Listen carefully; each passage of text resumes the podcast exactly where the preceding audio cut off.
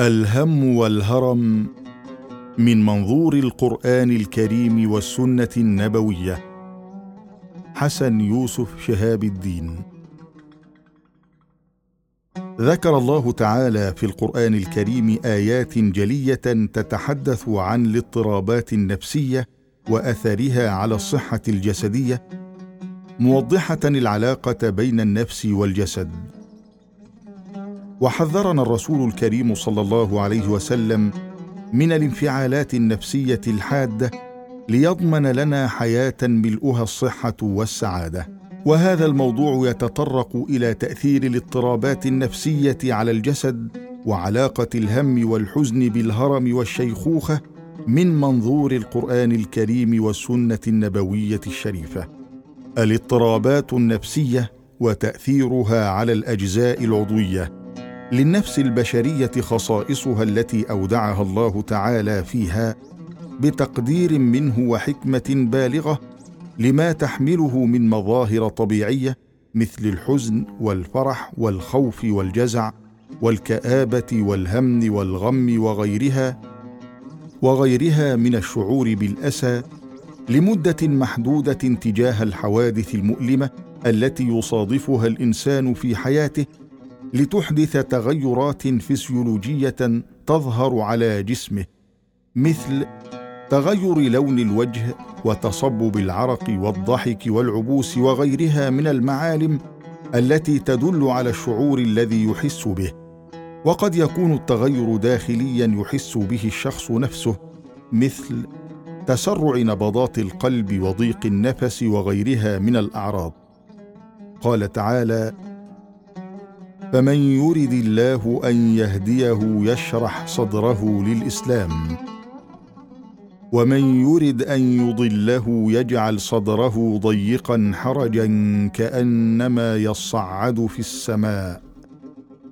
وقال وإذا بشر أحدهم بالأنثى ظل وجهه مسودا وهو كظيم.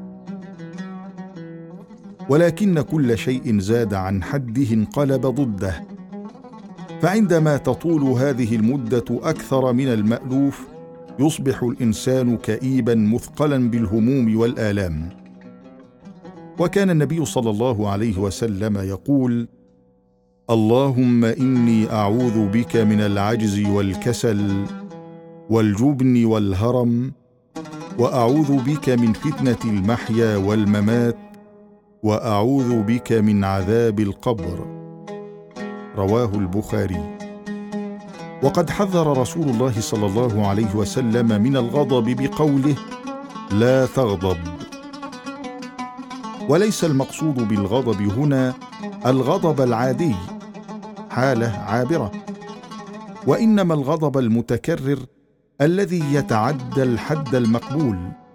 لأنه يمكن أن يؤدي إلى الإضرار بشرايين القلب واحتمال الإصابة بأزمات قلبية قاتلة وخلل في جهاز المناعة الذي سببه العلاقة بين الانفعال الحاد والغدد الحيوية في الجسم التي تتقلص وتفرز عصارتها تحت تأثير أزمات نفسية خطيرة لتتعرض المواد الفعالة المنطلقة من إحدى هذه الغدد للضعف الشديد مما يؤدي إلى احتمال تحول الخلايا السليمة إلى خلايا سرطانية في غياب النشاط الطبيعي لجهاز المناعة.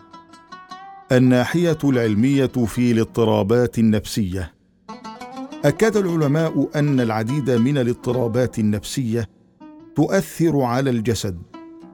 فالأمراض النفسية والضغوط الاجتماعية المزمنة تؤثر على مناعة الجسد ومقاومته للأمراض وأن الضغوط النفسية قد تسهم في نشوء أمراض عضوية كالسكر والسرطان وأمراض القلب والجلطات وغيرها من أمراض الغدد الصماء والاضطرابات الهرمونية والشيخوخة والهرم.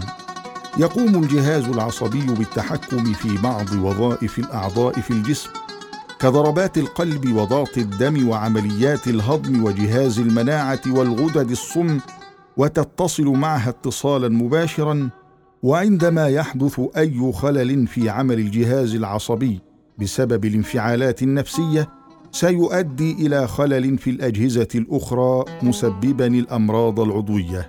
أهم الأمراض الناتجة عن الإجهاد النفسي الانفعالات النفسية واضطرابات الدماغ. إن الضغط النفسي يؤدي لظهور اضطراب بين كيمياء المخ والموصلات العصبية حيث إن الضغط النفسي يؤدي إلى إفراز هرمون الكورتيزول قاتل التركيز من الغدد الكظرية الموجودة فوق الكلى الذي يؤدي إلى زيادة إفراز هرمون الأنسولين ويمنع منطقة قرن آمون في المخ المسؤولة عن الذاكرة من استعمال السكر. وبالتالي نقص الطاقة الذي يؤدي إلى نقص كفاءة المخ كيميائيا في عمليات تخزين معلومات جديدة واسترجاع المعلومات المخزنة مما يؤدي إلى النسيان وضعف الذاكرة. تأثير الاضطراب النفسي على جهاز المناعة حيث تفرز الغدد الصماء هرمونات تزيد عن حاجة الجسم الطبيعي إليها أثناء الاضطراب النفسي مثل الأدرينالين من الغدة النخامية والنورابنفرين من نخاع غدة الأدرينال جاري الكلوية. ويقوم الإجهاد النفسي بصرف المدخرات التي كانت مخصصة لعمليات البناء في الجسم واستخدامها للدفاع عنه عند الحاجة مما يؤدي إلى ضعف في مناعة الجسم. كما يزيد الضغط النفسي من نفوذية الشعيرات الدموية في المخ الذي يسمح بمرور الكثير من المواد الكيميائية إلى داخله مسببا اعراضا لا تحدث إلا بنفاذها مثل الصداع والغثيان والدوخة. والاجهاد المتكرر يسبب ارتفاع ضغط الدم.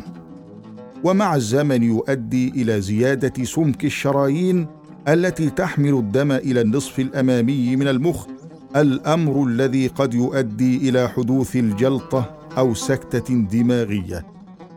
ظهور المياه البيضاء في العين. قال الله تعالى وتولى عنهم وقال يا أسفا على يوسف وابيضت عيناه من الحزن فهو كظيم. قام العالم المسلم فضيلة الدكتور عبد الباسط محمد سيد الباحث بالمركز القومي للبحوث في مصر بتصنيع قطرة لمعالجة العين من المياه البيضاء من تدبره وتفكره بآيات الله البينات من سورة يوسف.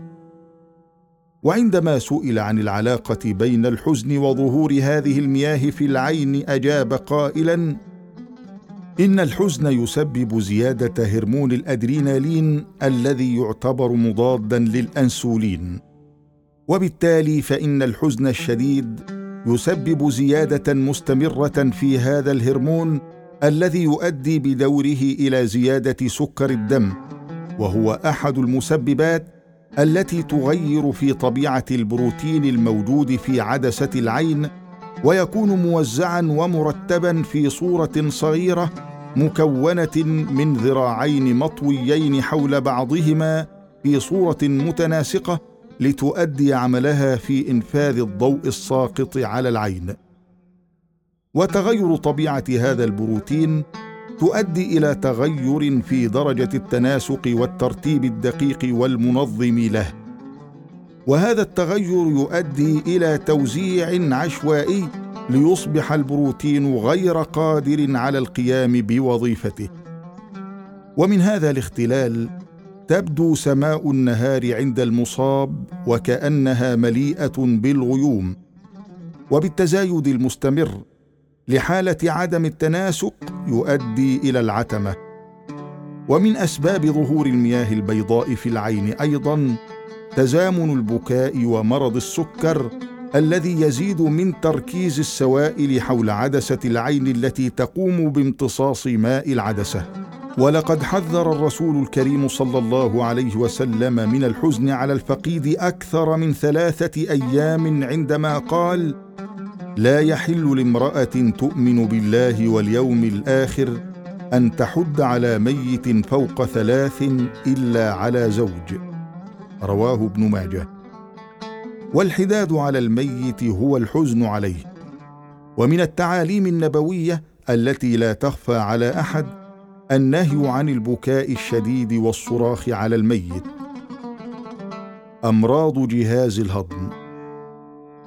قد يؤدي تكرار حدوث الانفعالات النفسية غير السارة إلى تعطيل وظائف جهاز الهضم مثل سوء الهضم وخلل في إفراز العصارة المعدية التي تعمل على تسهيل عملية الهضم بل تؤدي أحيانا إلى تلف أنسجة الجسم كما هو الحال في القرحة الهضمية مثل قرحة المعدة وقرحة الاثنى عشر والتهاب القولون. ومن هنا نجد تأكيد رسول الله صلى الله عليه وسلم بالابتعاد عن الحزن والهم لضمان سلامة الإنسان النفسية والجسدية بقوله التدبير نصف المعيشة والتودد نصف العقل والهم نصف الهرم وقلة العيال أحد اليسارين. رواه السيوطي.